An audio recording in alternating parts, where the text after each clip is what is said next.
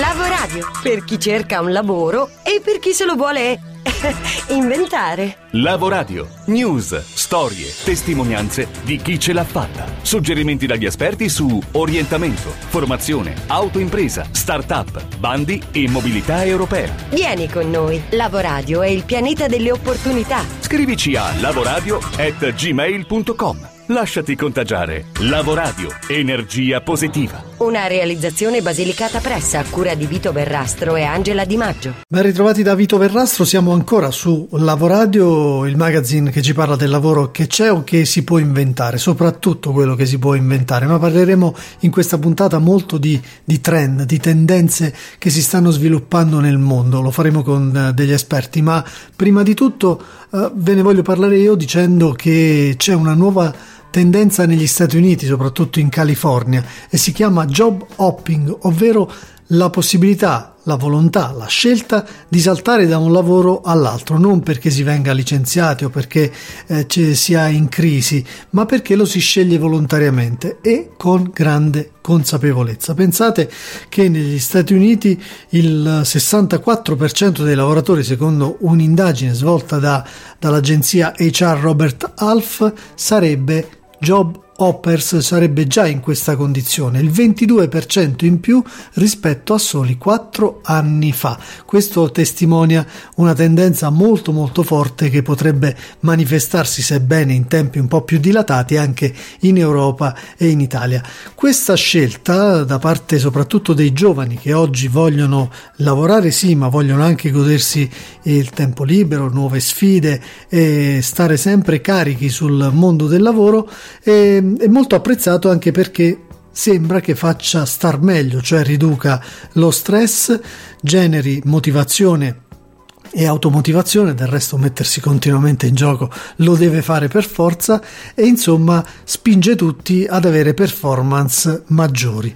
Chiaro, in Italia è difficile, il mercato del lavoro è sostanzialmente diverso e differente rispetto a quello statunitense, ma c'è da chiedersi e da riflettere soprattutto sulla tendenza in fatto di mindset, cioè in fatto di atteggiamento, essere più flessibili, prepararsi a quelli che saranno i percorsi sempre più frastagliati del mondo del lavoro, secondo me e secondo noi di Lavoradio servirà molto per posizionarci in un ambito eh, che fra qualche anno vedremo sempre più spesso. Meno posto fisso, ovviamente ce lo confermerà fra un attimo uh, Mirna Pacchetti, e sempre più uh, percorsi di tipo differente che dovremo scegliere o dovremo conquistare di volta in volta in funzione delle competenze che sapremo acquisire. È un tema sicuramente molto complesso, tornerà sicuramente in tante altre puntate di Lavoradio, ma nel frattempo questa del job hopping era veramente una prima tendenza da segnalare. Le professioni del futuro. A tenerci compagnia quest'anno su Lavoradio in maniera abbastanza frequente, se non fissa, sarà InTribe, la startup innovativa che realizza indagini di mercato sui trend futuri, sulle professioni del futuro utilizzando i big data, indagini predittive ad altissimo livello e che quindi ci daranno il quadro delle nuove professioni in tutti i settori. Ma Intanto diamo il benvenuto a Mirna Pacchetti, che è la CEO, la co-founder di InTribe, perché oltre alle professioni del futuro di cui inizieremo a parlare dalle prossime settimane, eh, InTribe ha mappato anche i macro trend che stanno cambiando, cioè gli scenari che stanno cambiando e che daranno poi vita a nuove professioni, ma anche a nuove modalità lavorative. Ciao Mirna, allora che cosa ci dici? Qual è il primo macro trend che ci vuoi raccontare?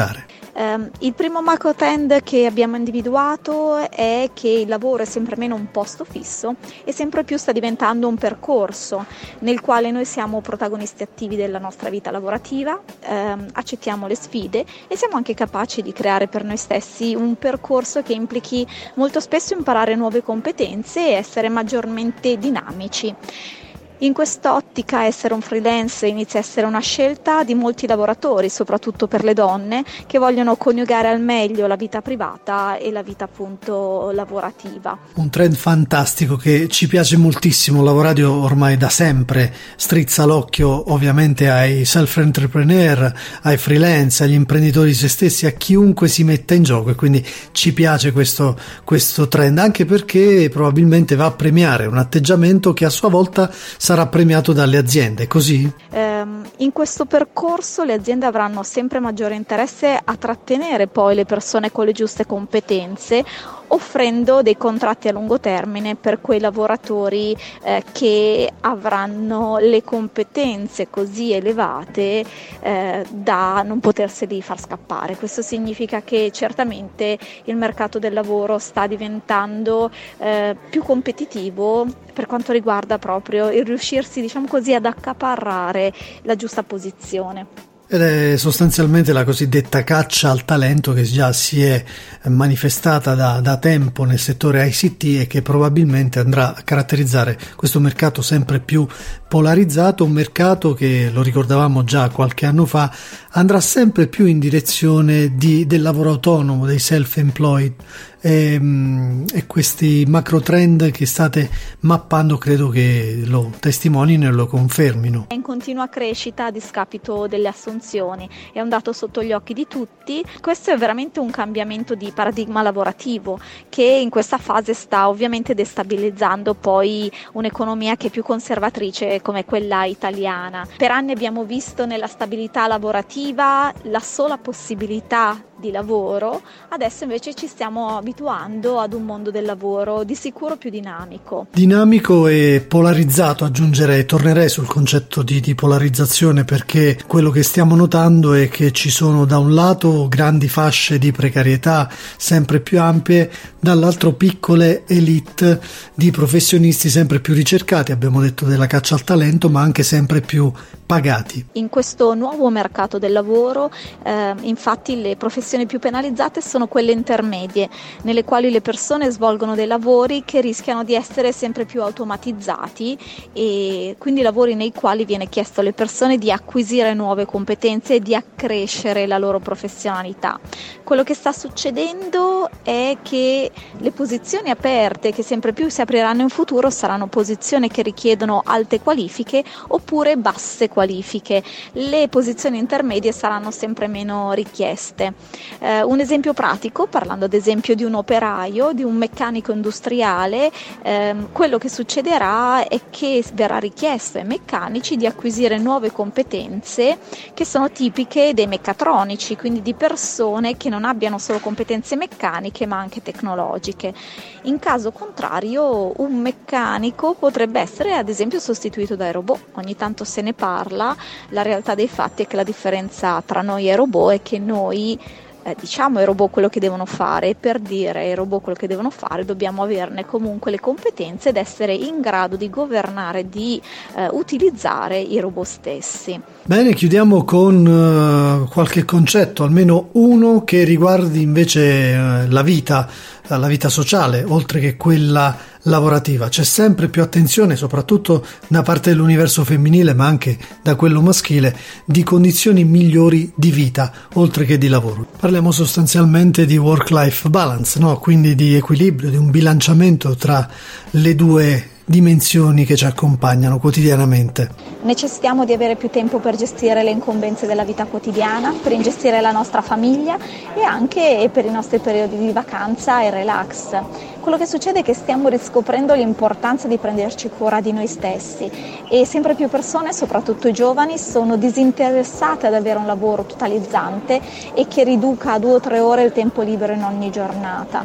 Ehm, stiamo riscoprendo il piacere, diciamo così, di vivere bene e questo ovviamente ha riflesso anche sul nostro modo di lavorare.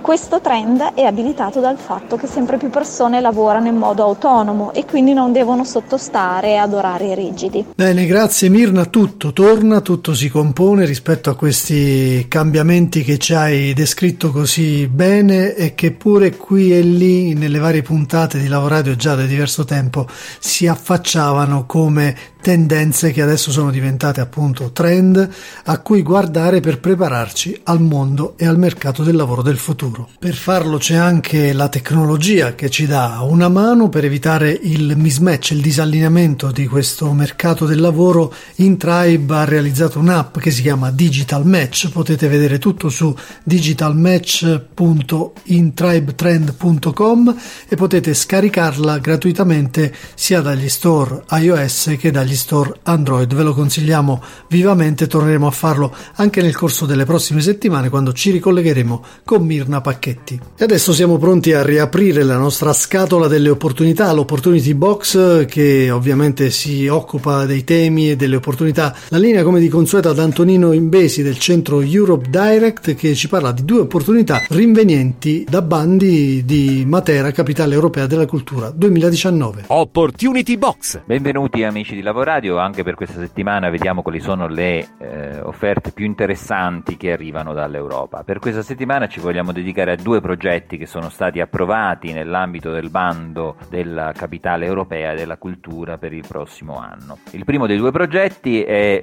Storylines The Lucanian Way ha approvato l'associazione Youth Europe Service di Potenza, l'iniziativa che goda di un finanziamento congiunto della Fondazione Matera Basilicata 2019 e della Fondazione Lucana Film Commission, in questi giorni sta sviluppando il documentario Vado verso dove vengo, sotto la regia del pluripremiato regista Nicola Ragone, vincitore nell'anno 2015 anche del Nastro d'Argento. L'iniziativa vede coinvolto in qualità di direttore artistico eh, Luigi Vitelli, esperto di promozione territoriale, e si avvale anche della mia collaborazione come esperto di progettazione internazionale e supervisore di tante iniziative internazionali. Il documentario sarà completato entro il fine mese di ottobre per poi diventare la base per un secondo output di progetto che sotto forma di museo multimediale sarà esposto nei più importanti centri di cultura in Europa. L'obiettivo eh, di presentare un documentario ai maggiori festival del cinema sia in Italia che all'estero, grazie anche alla partnership operativa del eh, diciamo produttore eh, operativo che è Mediterraneo Cinematografica, una casa di produzione attiva a livello nazionale. L'Europa ci riguarda. Il secondo progetto di cui vi voglio parlare, anch'esso finanziato nel bando Matera Capitale Europea della Cultura 2019, è il progetto Formula Cinema, eh, che è realizzato in collaborazione dall'Associazione alle Lammie insieme al, ai partner Euronet, Mediterraneo Cinematografica, Museo Nazionale del Cinema di Torino, IS Dunilevi di Matera, Centro Tilt di Marconia di Pristicci, e il Sindacato Nazionale Critici Cinematografici Italiani Gruppo Puglia, il GAL Start 2020 e eh, il GAL La Cittadella del Sapere. Il progetto vuole realizzare un film partecipato sotto la regia di Mohsen Makhmalbaf, un regista iraniano di grandissima fama internazionale, vincitore di oltre 50 premi autorevoli, nonché membro del, nel 2006 della giuria del Festival del Cinema di Venezia ed autore del film Kandahar, che il prestigioso magazine americano Time ha inserito addirittura nella lista dei migliori 100 film di tutti i tempi. Il film, una volta terminato, sarà proposto alle più importanti mostre di cinema in Italia e all'estero e servirà per promuovere il territorio lucano, i suoi luoghi, il suo popolo e le sue tradizioni. Eh, maggiori informazioni eh, sul film e sulle attività si possono trovare sul sito ufficiale www.formulacinema.it o sulla pagina Facebook del progetto www.facebook.com slash formulacinema.it. Eh, ovviamente chi è interessato potrebbe anche diventare un attore del film stesso. Alla prossima settimana. Strumenti e consigli. Gli start-upper più esperti lo conoscono bene, ormai è diventato uno strumento come pane quotidiano per loro. Ovviamente è un momento anche estremamente delicato in cui in pochi minuti ci si gioca tutto. Parliamo del discorso di presentazione di un'idea di business che deve essere in grado appunto di sollecica- sollecitare, solleticare l'appetito degli investitori in poco tempo. Non a caso si chiamava un tempo elevator pitch, cioè il discorso che si fa nel tempo di, una, uh, di, un breve viaggio in ascensore con un potenziale investitore. Oggi si chiama anche Pitch Deck e dei suoi segreti ci parla un'altra new entry uh, come ospite fisso della nostra trasmissione che è il coach di comunicazione Giuseppe Franco. Ciao Giuseppe, allora che cos'è questo Pitch Deck? È una presentazione di PowerPoint che ha lo scopo di eh, mostrare il tuo nuovo prodotto, è un documento di sintesi di una startup eh, del tuo modello di business, utilizzato quindi per presentarsi attraverso per presentarsi agli investitori, a coloro che dovranno darti dei denari per avviare questo tuo progetto. Quindi è un documento di sintesi che deve seguire delle regole, deve avere delle regole ben precise, deve essere chiaro, deve mantenere una certa chiarezza anche nei punti che vengono menzionati e deve evitare di far perdere tempo a chi ti sta ascoltando. Una seconda cosa che ti dico è il numero delle slide che ci devono essere all'interno di un pitch deck. Possono esserci massimo massimo 20 slide. Ho visto funzionare delle presentazioni anche con 16, con 18 slide. Il mio consiglio però spassionato è di stare ol- non andare oltre le 11 slide, 10, 11 slide. Esistono delle necessità precise che devi seguire, delle necess- necessità precise che deve avere il tuo mercato di riferimento per cui stai preparando il tuo documento, il tuo pitch deck. Si parte sulla necessità profonda del mercato e poi si arriva al resto, cose che ovviamente non posso sintetizzare in una nota. Numero 3 ed è il documento eh, che stavo ricercando perché era molto interessante del, di un professore della Harvard Business School ehm, dove hanno analizzato, dove sono state analizzate oltre 200, ehm, 200 pitch deck e hanno visto qual era, hanno cercato di capire quale fosse eh, il numero, eh, di, il tempo dell'attenzione de- degli investitori davanti a, queste, a, queste, a, questi pitch deck ed è venuto fuori il tempo medio 3 minuti e 44 secondi. Non so se ho reso l'idea, 3 minuti e 44 secondi. Ciò significa che devi essere molto preciso, molto chiaro, devi evitare di fronzoli vari ma devi andare dritto al punto ed organizzare bene e rispondere a delle domande precise. Per cui, riepilogando, numero uno, che cos'è un pitch deck, questo documento di sintesi della tua startup. Numero due, abbiamo detto, abbiamo parlato del numero delle slide che deve essere massimo 20, ma io ti suggerisco 10, massimo 11 e il tempo attraverso una ricerca, cioè il tempo è di 3 minuti e 44 secondi.